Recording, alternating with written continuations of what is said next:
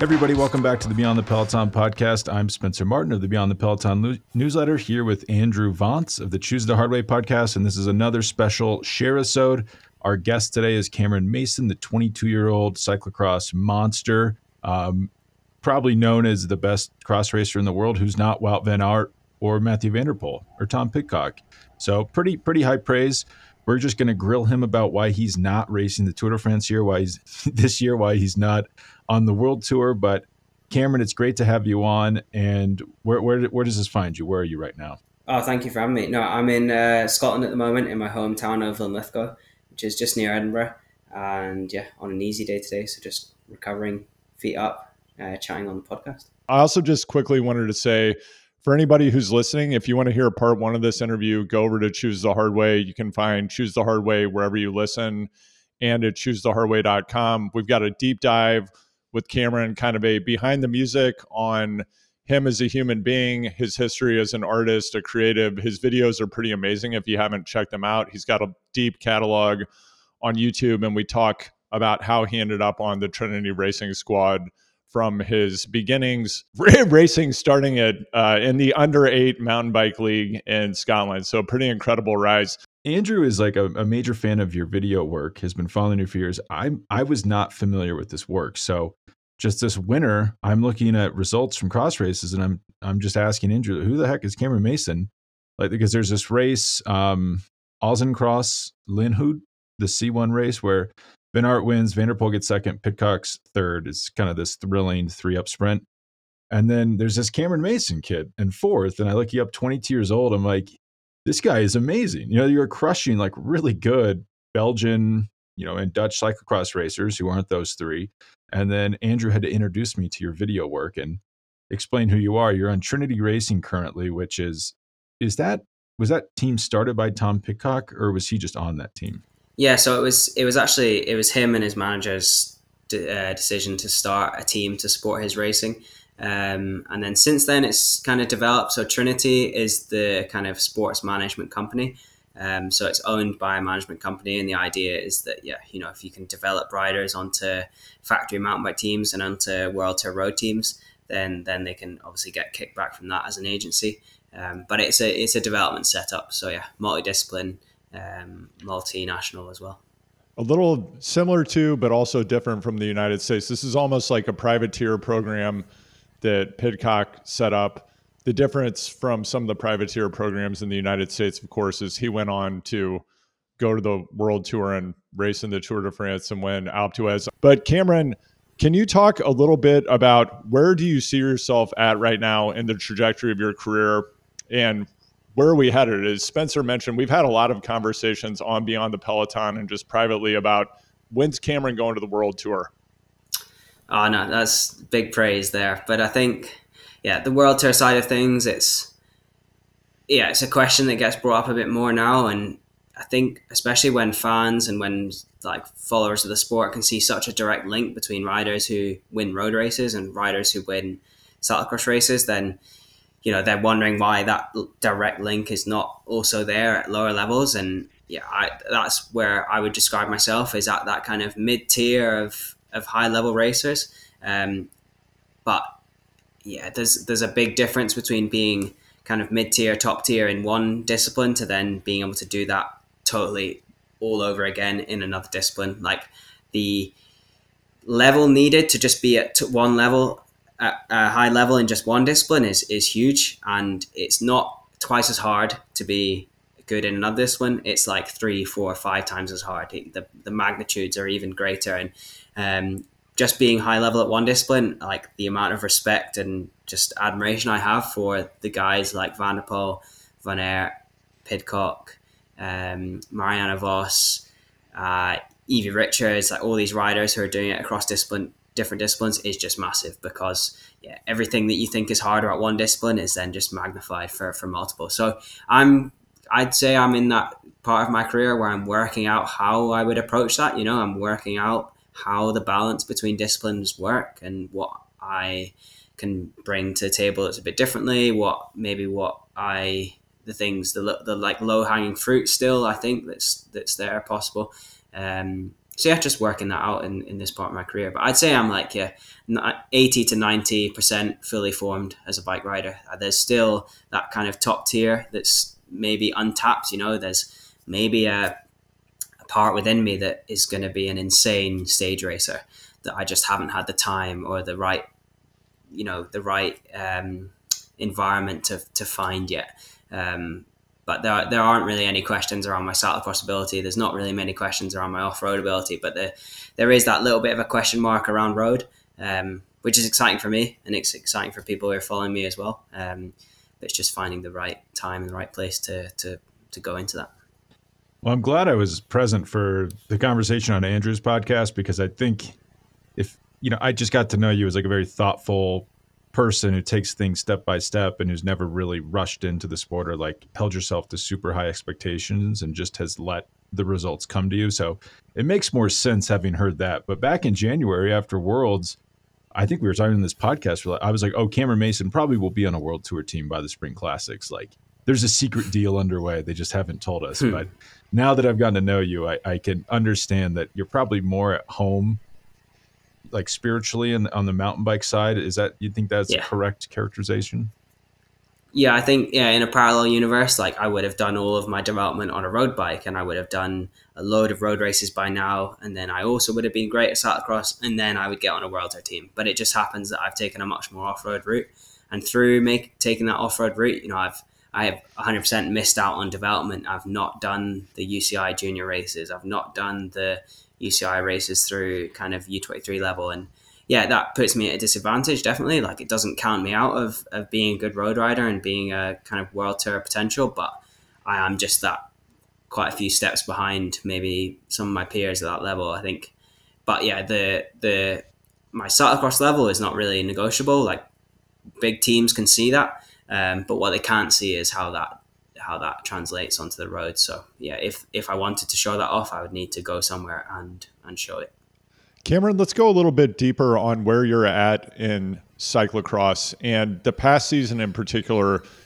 Massive breakout season for you. It seems like the past couple of years, of course, there have been Wout and Mathieu. Then there's everyone else. Eli Iserbyt had a great beginning of the season this year, yeah. and then he really wasn't on the level with uh, Wout and Mathieu. We also have Lars van der Haar kind of around the same level as Eli, And then other than that, it's there hasn't been a lot of upward progression within the ranks of cyclocross racers in terms of riders getting up to that Eli Lars level. You are there now, and we just haven't seen a lot of riders, particularly those from outside of mainland Europe, other than Tom Pidcock, of yeah. course, step in and make this giant leap to be able to compete with the very, very best riders in the sport. What happened for you this year that enabled you to make this giant leap so few others have in the past decade, really? Um, uh, it's a tricky one for me to answer because I didn't, you know, I, I didn't go out of my way to do anything specific. You know, I've came into a cyclocross season just as I did before. You know, I want to level up. I want to be better than I was last year. But just yeah, just multiple things that kind of come into it. Like I had a very busy mountain bike season last year, so I started the year with Cape Epic in um, in March. I raced the Cape Epic. I then did a full World Cup season uh, that brought me all the way to September. And by the time I did get to September, I was pretty on my limit. Um, the August of the year before, which was 2021, I just returned from a elbow injury um, where I couldn't ride or race for like six months, and I'd spent so long away from doing the thing I really loved that when I did get back to racing and riding my bike, I basically just didn't stop for 12 months. And I did a full cyclocross season and I then did the biggest mountain bike season of my life. And I got to September last year and went, I'm actually in quite a big hole. Like I've physically and mentally gone very deep and I need to work out how to get out, out of that. You know, in, in September last year, I was planning, right, you know, where am I going to start my cross season? Go, we'll go over to Belgium in October do a couple of blocks, get ready for Christmas, all that. And then I realized quite quickly that my level just, I, I did not have the kind of mental and physical uh, energy to go about doing that. So I, it, t- it took quite a lot, but I decided to be like, right, I'm going to put a hold to all of that. I'm going to have a proper off season. I'm going to not ride a bike. I'm not, not going to train for three or four weeks, and then I'm going to do a steady and consistent build back up towards cyclocross starting in December. And that, you know, fresh slate was really important. Um, went really back to basics, built in loads of like really good fundamental strength. I spent more time in the gym than I'd ever spent uh, before, which was massive. I spent more time just doing quality training. You know, when you when you don't set a racing target for yourself for two months, there's quite a lot you can do with that. Um, and that's all I needed. I needed two months of good training, and then I arrived in December in the best shape I'd ever been in, and the most mentally fresh that I'd ever been in. And I was coming into the Christmas period, which is the busiest period in cyclocross racing. There's there's a race almost every day for for two weeks in between Christmas and New Year, and I was the freshest out of everyone on the start line. I was the best physically prepared on the start line, and I still had all my skills that I'd already that I'd been learning over the last three four years. I had all this potential, um, and then I was just able to to go and do it and, and start kind of bagging results. And can you tell us about Trinity Racing? So when you're so after this great cross season, like yeah. what what are you doing now? Are you gearing up for mountain bike season? Like is that what you're doing this summer? Just top level mountain bike racing? Yeah, so this summer it's still multidiscipline. So the main goals are top level mountain bike racing, so that's World Cups. Also, the gravel World Series, UCI World Series, that's kind of a kind of a secondary goal, uh, but definitely definitely up there. You know, like this new gravel World Series, it's it's UCI kind of um, recognized now. Uh, there's loads of these new events popping up, so that's something that I'm super interested in. It's something that Specialized, Trinity's main sponsor, is super interested in, and they want me as a kind of European representative. Like I think they have US gravel pretty sorted from a brand point of view and from a Specialized point of view, but the having someone like me in Europe racing these high level races, that's kind of part of their plan, which I'm super stoked for. Um, and then the road is also there a little bit as a kind of a third third goal. Um, when and if it works around the mountain bike and the gravel, then then I should be there at some at some top road races as well. Cameron, there's a pretty massive time trial subculture in the UK generally, yeah. and in Scotland is that a thing? Um, yeah, it is. It is actually more of an English thing. Um, like the aero, the money, all of that. Like it's it's kind of Midlands, South England, that type of thing. Uh, it does come a little bit north sometimes, but I'd say the ro- mainly that just shows that the road side of things in Scotland, road scene is is not so strong in Scotland. It's it's, it's a lot more off road based. You know, like a cyclocross race and a mountain bike race will have hundreds of people, but road you're kind of struggling. There's there's there's lots more barriers into putting on a road race in Scotland than there are putting on an off-road race. So there's the road closures, there's the public, there's the police, there's the local councils. Whereas generally off-road races like mountain bike and cyclocross, they're pretty well received. So that's yeah, that's a pretty big aspect to, to that. And then the market as well, just like the um, in England with it being so much more densely populated, you can put on a road lots of road races in lots of different towns, whereas in Scotland, most of the people just live in one area, just in the centre. Um, but then there's still people spread out around the whole country, so people end up having to travel further. Um, whereas with an off-road season, you can you can go a little bit further and still get lots of people. Um, just yeah, just the way things are. But I I had a lot more of an off-road kind of development in Scotland. So specialized your team's main financial backer, and then you know, not to pry too much, but like what level of support are, are you getting currently from the team? Yeah, so the team generally, as a development team, don't have riders on salary. Um, some riders have their own level of support, um, but it is a development team. You know, the idea is to get riders onto bigger teams. You know, they're they're now um, from a mountain bike point of view, Trinity are kind of like specialized factory racing team's development team.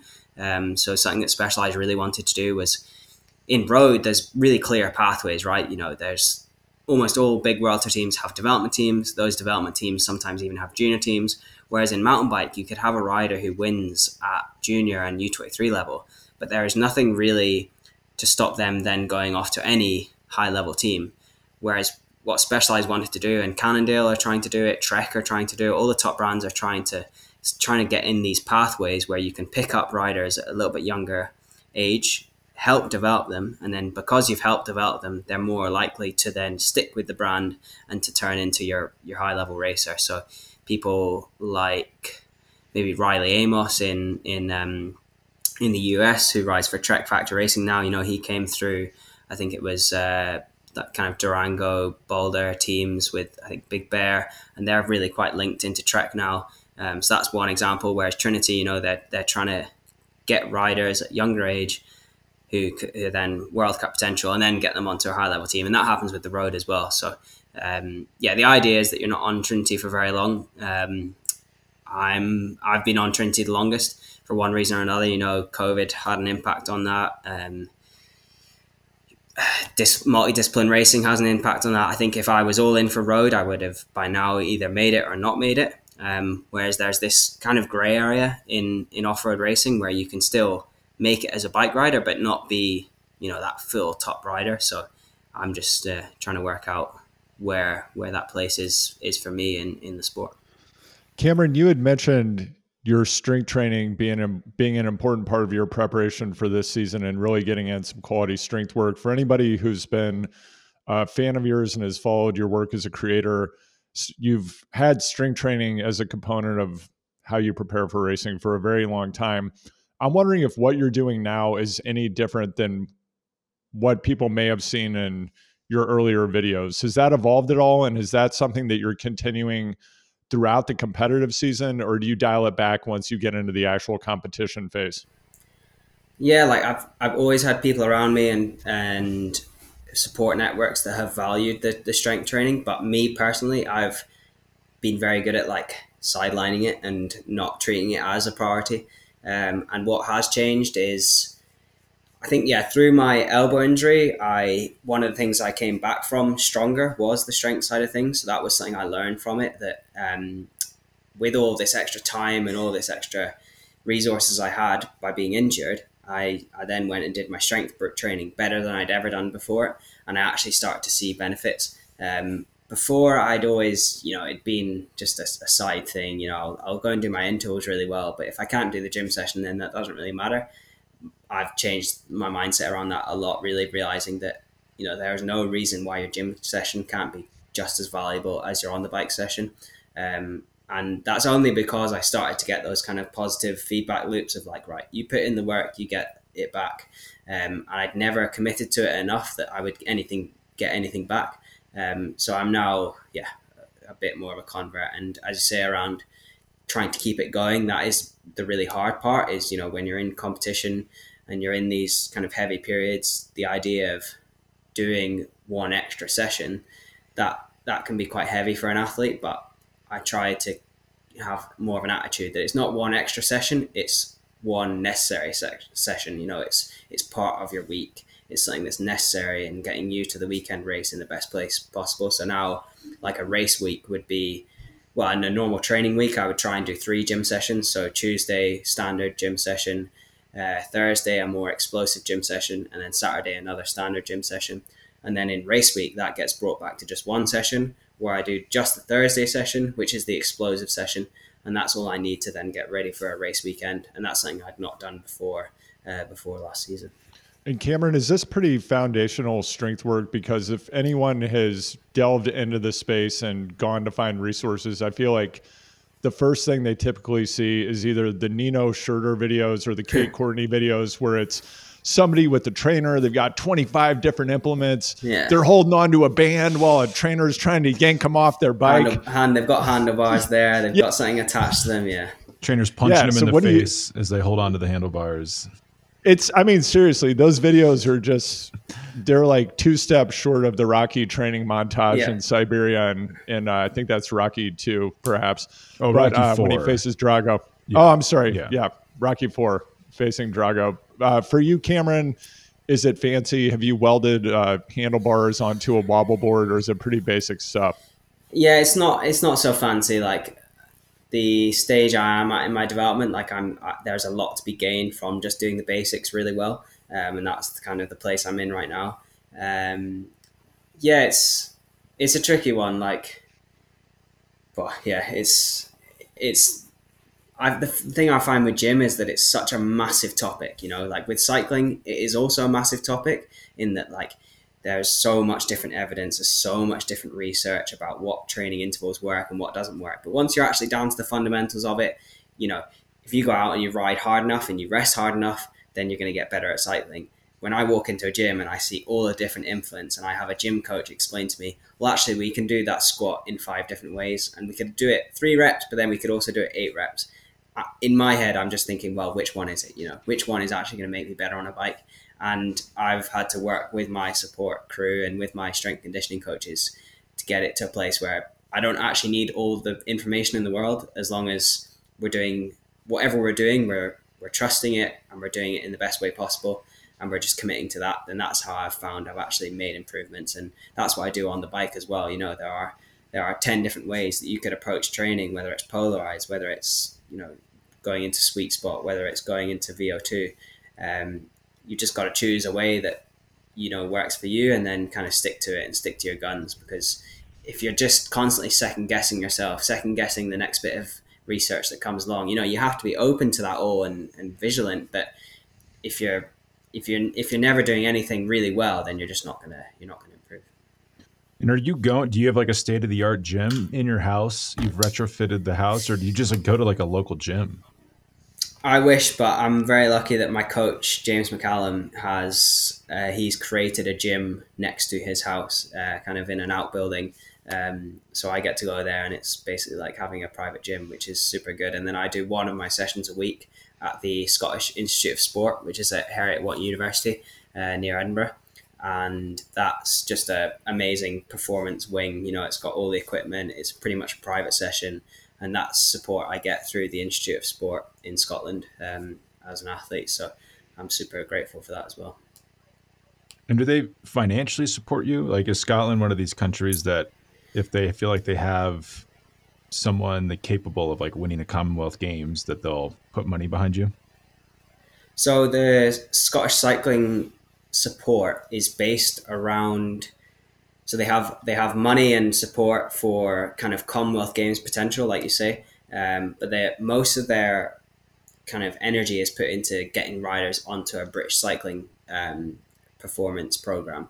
So they are seen as kind of like a stepping stone. Like if Scotland was to be independent, then obviously they'd have their own agenda, their own targets. But with them being part of British cycling, that's that's kind of their goal is to, is to help you get onto British cycling. And I've my kind of situation, like with British cycling, I don't really.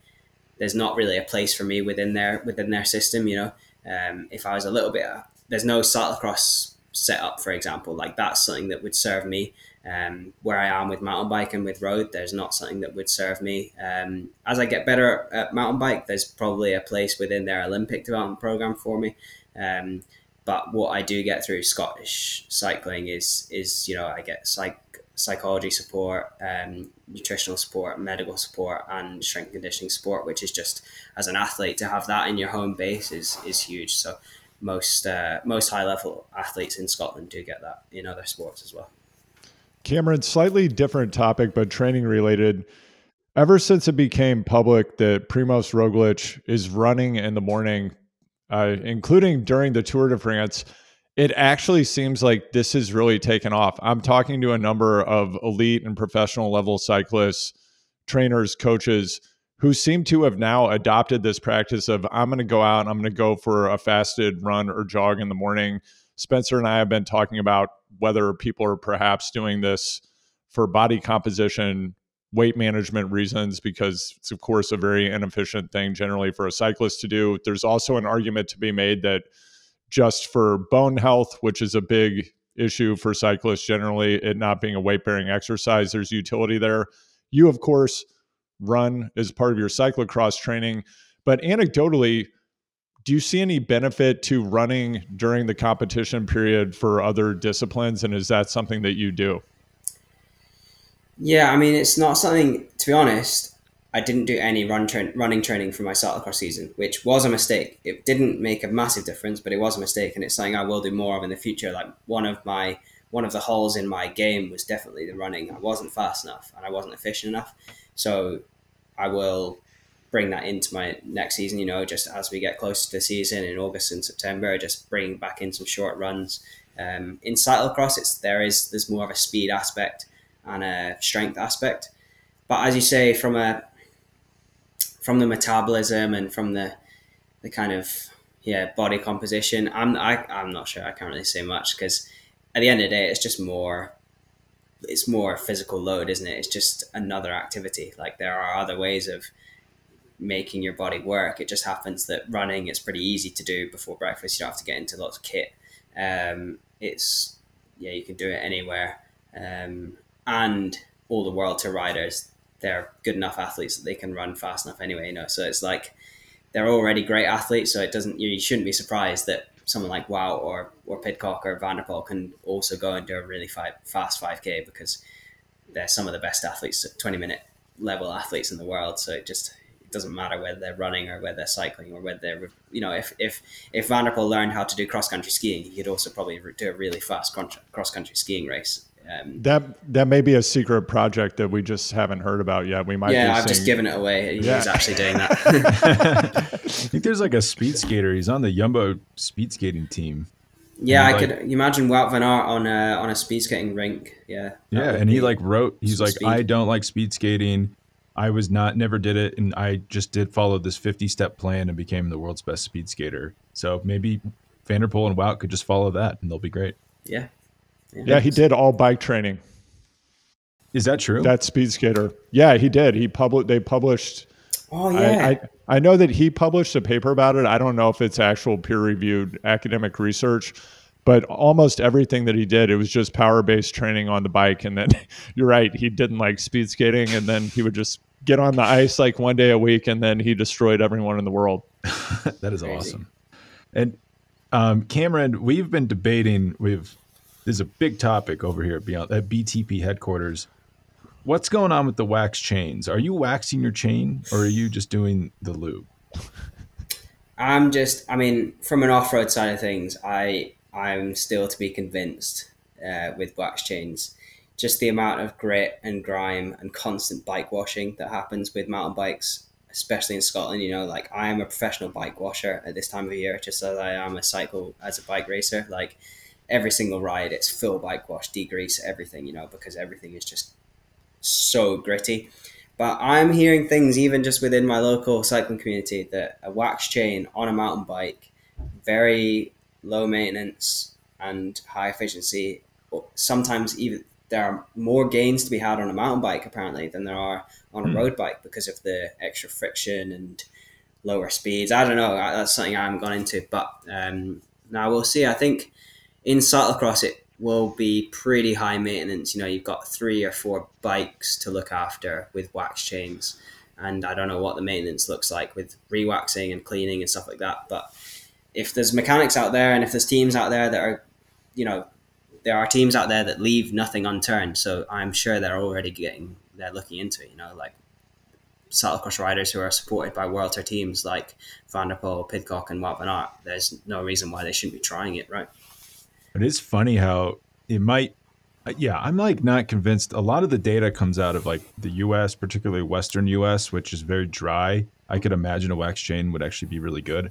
I do want okay. to see more data on like if you're in Scotland every day and it's wet. Yeah. Like, is it wearing out over the course of a single spring classic? Like that could, ha- you know, if it's yeah. a 200 mile long shelf life and shrinks to 100 miles when it gets wet, that's not great for a road. But what's funny is you you would think that they would make the best equipment decision to try to win the race, and then you have like Wout van Aert switching gears in the middle of the season from Shimano to an inferior product in SRAM because his team wants that check. You know, it's it is funny how sometimes you feel like they make bad equipment decisions just for money or to save money or to make more money.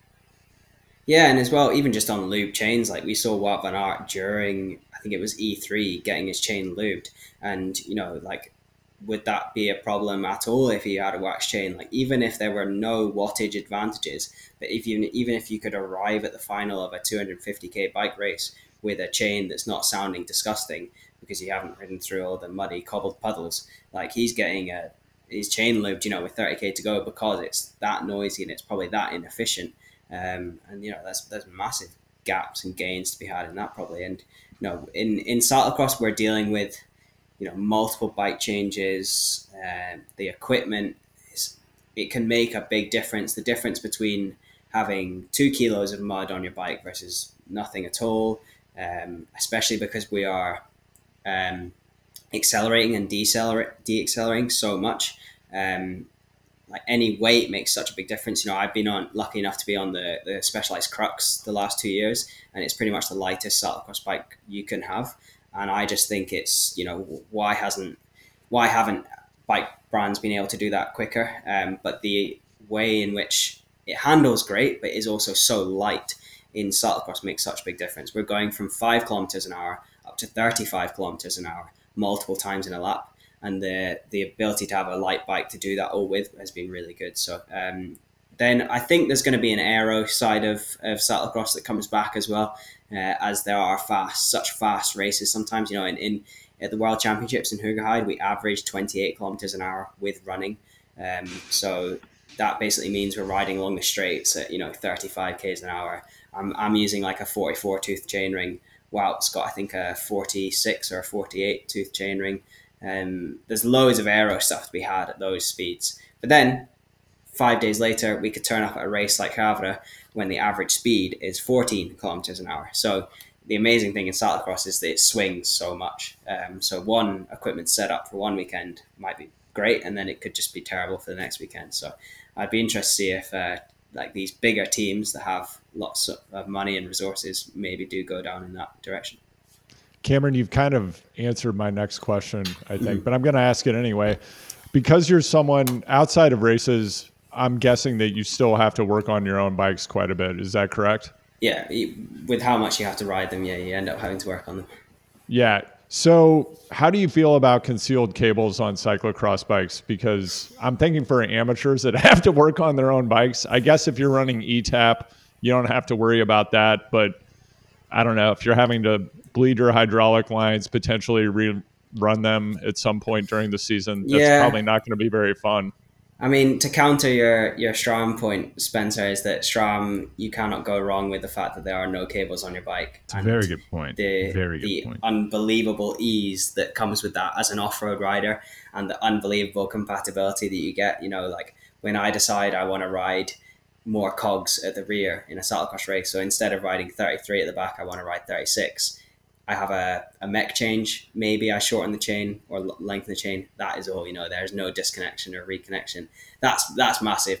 Uh, but from maintenance point, you know, just yeah, the amount of brake pads and bearings we go through is is massive. There's no solution to that. But no, I mean, I don't break bikes enough to have to take apart kind of headsets and things like that. So I'm I'm lucky in that respect. And is it, correct me if I'm wrong. There's like the World Championships are in Scotland this year, and they're yep. doing everything at once, right? Like mountain bike, road, everything apart from cyclocross and gravel. That's that's what's happening in Scotland. So you know, track, uh, BMX, trials, downhill, XC, road, time trial, uh, expressive cycling, the like ballet on bikes, um, the cycling football so yeah, it's it's crazy. It's going to be like an Olympic Games but for cycling. Are and you going to you know say again? Gonna, are you going to do all those events, including the? Yeah, yeah, yeah, yeah, yeah exactly. that's the fun. No, no. Um, that's is my main goal. Uh, is the mountain bike. So that will be the XCO. Um, but I won't just do the XCO. I have. There's a possibility I could do marathon, short track, e bike, and relay and XCO. Um, I think Christopher Blevins did four world championships in one week, one time, and he won three of them. I think something ridiculous. Um, but that's just Christopher Blevins' things. He's just insane high achiever. But um, I will probably choose two to do really well, two or three to do really well of them. And uh, are you eligible for the U twenty three road champs? Uh, I'm not U twenty three anymore, so that's that. Last year was my last year of U twenty three. But the road is it, yeah for for worlds is a bit more of a stretch with with national selections and things like that. But yeah, that's also happening in in Scotland. Cameron, question about data management, training, and racing in cyclocross. everybody's running a watch, and because you're switching bikes, I'm assuming that you can't run multiple power meters because your watch is probably not going to pick that up if you're jumping from bike to bike. Is that correct? Um, the the my Wahoo watch does pick them up. So if I have if my number one and two bike both have power meters, then I will have power for the whole race. Um, you do. Um, so there's probably a dropout of what 10, 20 seconds as it works out, but because the mechanic is holding the bike, he's spinning the pedals back to get them ready for you to pick them up. It wakes the power meter up, and then you ride through, pick up the bike, and then you're away on a on a new power meter. So there are races where I do just ride on one bike, and that one bike has the power meter. Um, it wasn't Worlds, unfortunately. I raced the whole Worlds race on one bike, but I had a very late mechanical problem before the race, and I started on my number three bike, I think it was. Um, I would have loved to have my power meter at Worlds because the normalized power would have just been stupid, you know, like everything at 450 watts, nothing in between. Um, that's what it would have been like for an hour straight, I, th- I, think anyway. And that's at like 62, 63 kilos. So it's, you, yeah, it's big numbers. And the power data that I have recorded and seen is very much that. You're either doing zero watts or you're sprinting 400 watts plus. Um, there's not much in between. And there's a reason that we also train kind of like that. We don't really train much in between. Um, it's pretty much all VO2 max plus um, to get ready for cyclocross because there's no tempo climbs. There's no, oh, we'll just do threshold for a bit. It's, yeah, you're either sprinting out of a corner or you're freewheeling into the next corner. So it's just so, so polarized in that respect. Do you find that data to, to be useful or uh, no, the power data is not that useful. Like because uh, also if there's running in the race, it's massively affected. Like as soon as you get off the bike and you're running with your bike, you know you're doing 500 watts, but with your feet. So you're not recording anything like that. So your TSS doesn't matter. All of that. Like heart rate is kind of interesting sometimes because it might um, suggest that you're a bit fatigued. Like if you do a, a full one hour max effort and your heart rate's 10 beats lower than normal, you can think, oh, your average heart rate, like, oh, I'm obviously getting there, but I'm getting a bit fatigued. But there's nothing to look at when you're racing. Um, there's, yeah, if you look down and you're, you're doing too many watts, you're not going to let the wheel go in front of you. You've just got to do it. So. And I noticed, so last year you get fifth at U23 World Championships in the US. Yep. Then, then a year later you get ninth in the, in like the senior worlds, the, the pro worlds like, was that the, you think the best result you've had? I mean, as far as like major world championships. Yeah, I think ninth at Worlds was yeah, it's my best race of my career. Like, or even on a course that didn't suit me the best, even with probably not the best tactics, you know, like from a tactical point of view, being the only GB rider at the front of the race, it did hinder me, and I was still strong enough to to kind of get a result from that. Um, so yeah, it was yeah one of my best performances. I, I have regrets about the American worlds. Like tactically, I wasn't very good. Physically, I wasn't on my best level, but I still managed to get a decent result. Um, but it's hard, you know, it's so hard to compare two different races, especially when they're different categories. And um, I don't really look back on those type of things too much because you know things move so quickly um, with with racing and things. But um, it's more once you've got a bit of a bank of races, once you've got five results that would suggest a certain level, that's really what I think shows the type of rider I am. And I think that's what I did last season when I got, you know, multiple top fives and, and top tens at that level. Was that travel to the U.S. Worlds pretty tough? I mean, I don't think you're getting like a, a Glasgow to Arkansas direct flight. It must have been no. It was. Uh, it was uh, the day before travel, I was actually in the Netherlands and I had to drive to London uh, to start that that process. And we went London to uh, where it was Phoenix, and then Phoenix to um, a small airport, and then to the final airport as well. So I think it was it was only three flights, but um, it's a lot more than British people and Belgian people are used to having to do to travel to World Championships, which add, add an aspect, but. And Cameron, what was your take on that cyclocross course? Was it a cyclocross course?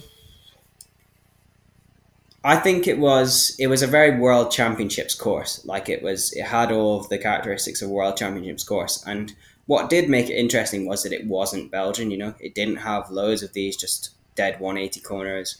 It didn't have um, the long. It didn't actually have that many long straights. You know, a lot of the time when it started to get into a straight, you'd then do a corner, or you'd you'd meander somewhere. Like the the sweeping long descent was something that you would never really see in Belgium. First of all, because it actually wasn't very technical.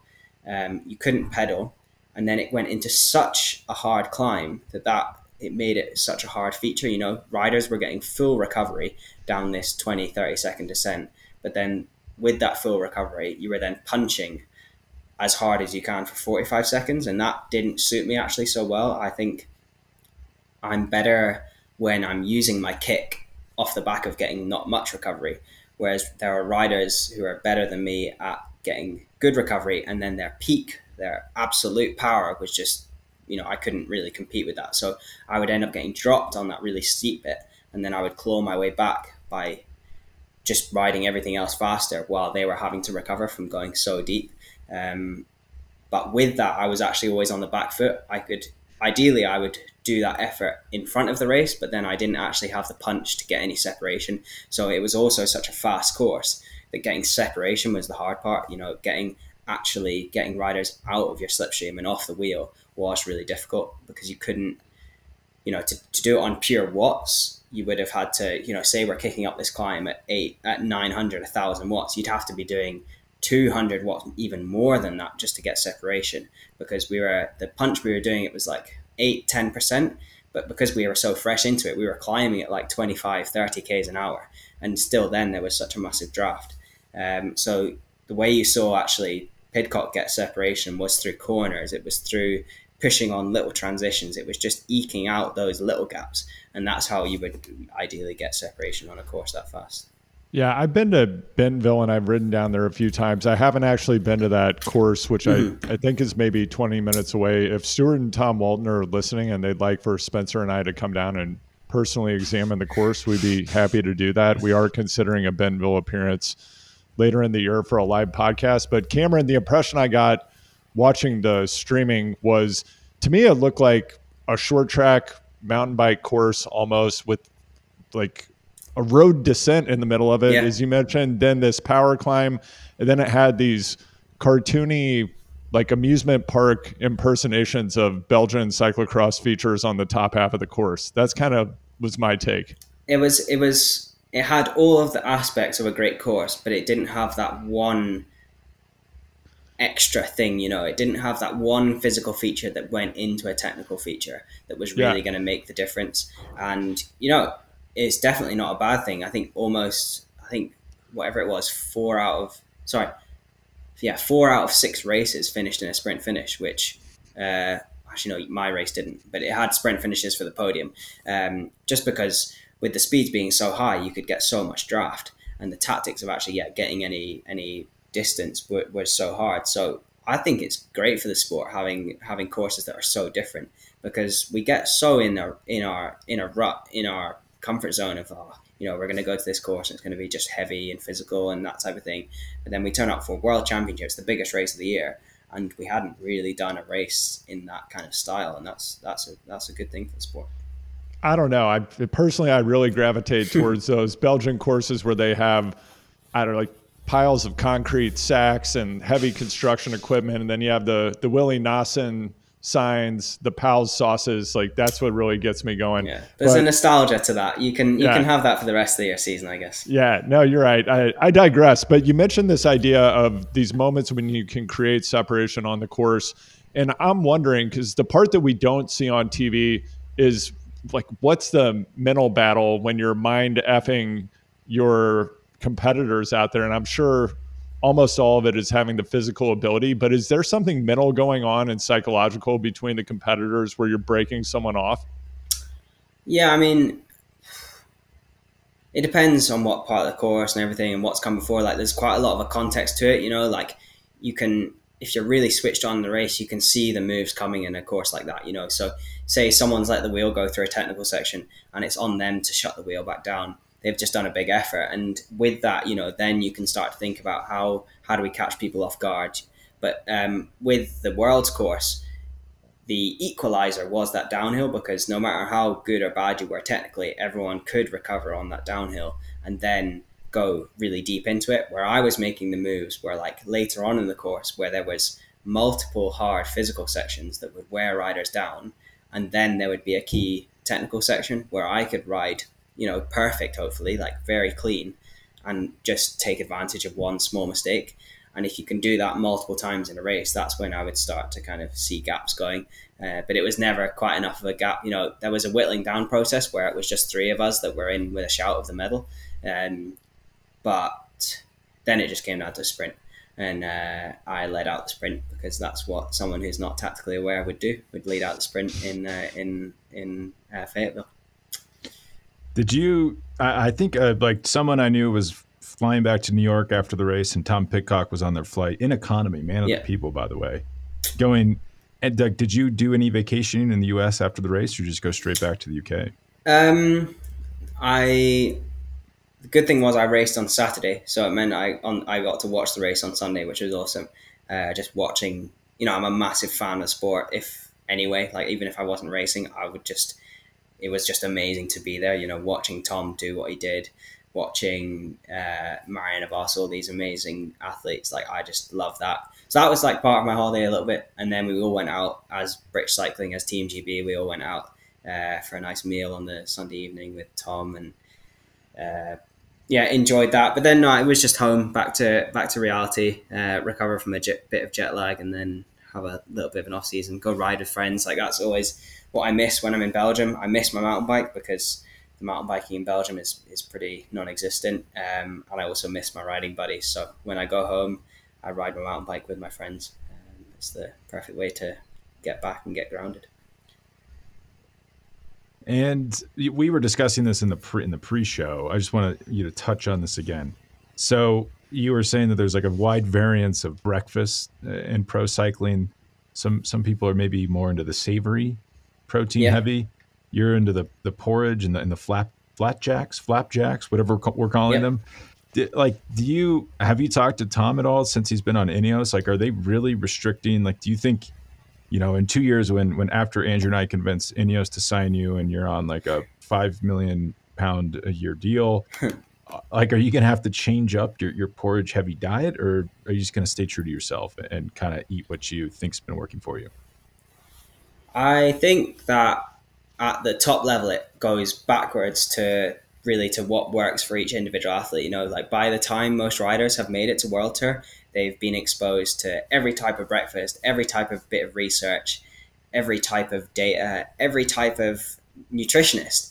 And once they have made it to that level, you know, there's a reason why they're eating the things they're eating. Um, and they're really, you can't question much of that. Um, at a more development level, that's when riders can be a bit more open to different kind of suggestions and different like structures and routines. Uh, but by the time riders make it to, to kind of high level world tour, they, they already know they already know their things pretty well. I think the the differences are then made just even in the next smaller level of nutrition. The maybe the snacking and the on the bike and all of that, but the the macro stuff, not the micro, the macro is pretty much taken care of itself by that point. I think. And Cameron, are you doing any fasted training, or is that uh, totally out of vogue now? Nah, I mean I'm very much on the high carb, high calorie. You know, like where I am as a bike racer, there's not that many gains to be had from restricting any of that. So um, I think yeah, in a different part of my career, and if I, if I was in a different part of the sport, then there'd be something for that. But with how high intensity my training is and how high intensity my racing is, and also the fact that I'm a little bit younger, there's there wouldn't be much benefits to to restricting any of that. But there's I totally see a place in the cycling world for it in in other kind of applications.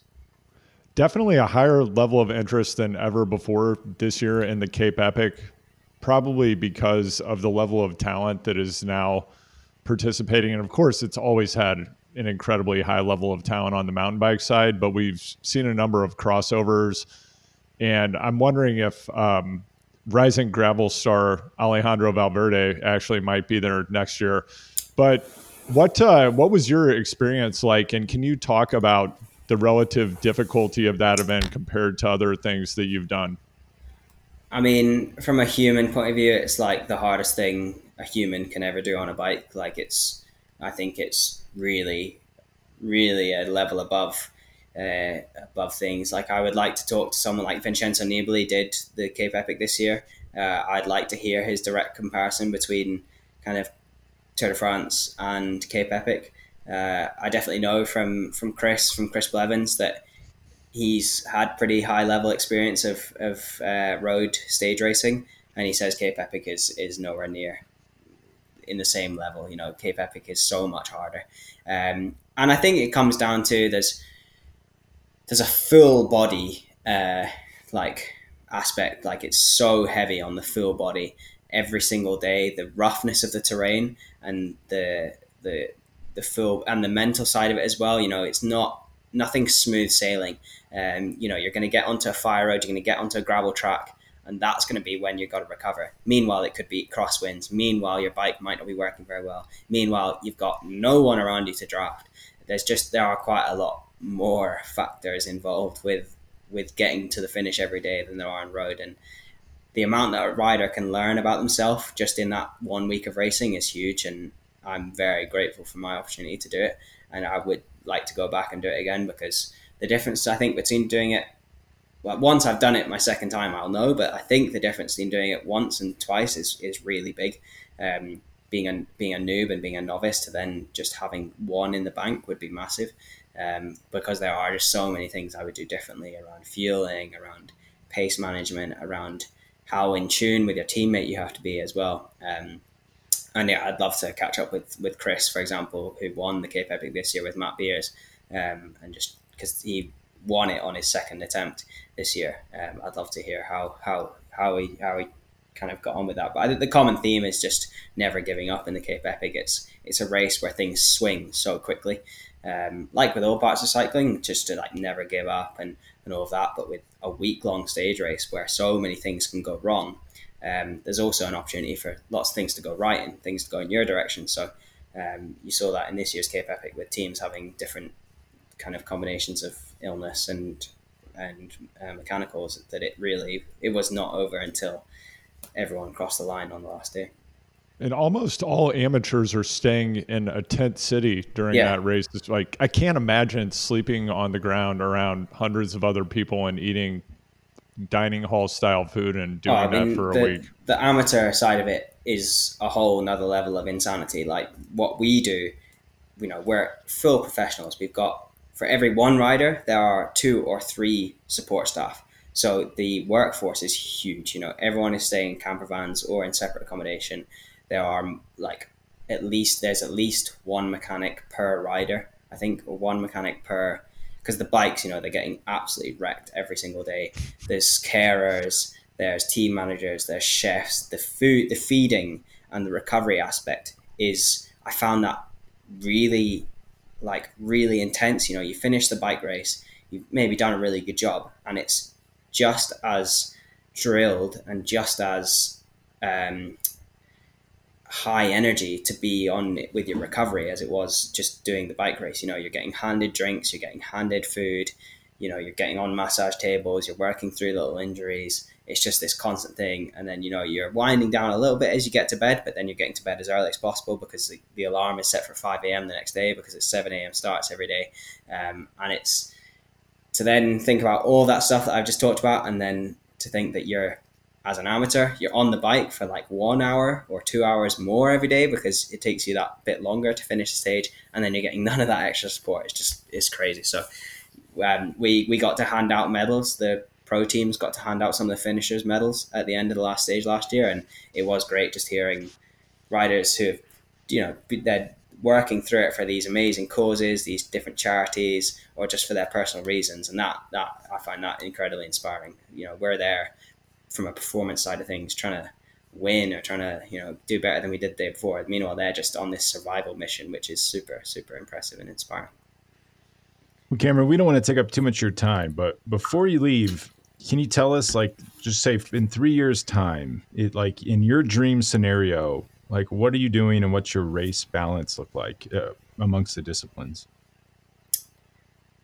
as long as i'm winning the highest level of bike racing i'll be happy so whether that's cyclocross gravel road or mountain bike i'm pretty happy so i want to be doing one of them really well and i do think i'll need something else to kind of support that and to to complement that. I think that is a, a setup that will work for me. So whether that's you know winning high level cyclocross races with a bit of road and mountain bike on the side, then I'll be pretty happy.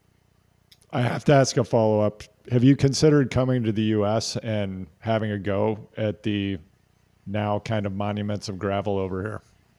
It's it's been on the cards. I think with the right time, right place, you know, it's it's not very far away. It wouldn't take many people and things to to come into place. It's just finding the time and finding the right um, right place and timing in my season, and then it can happen.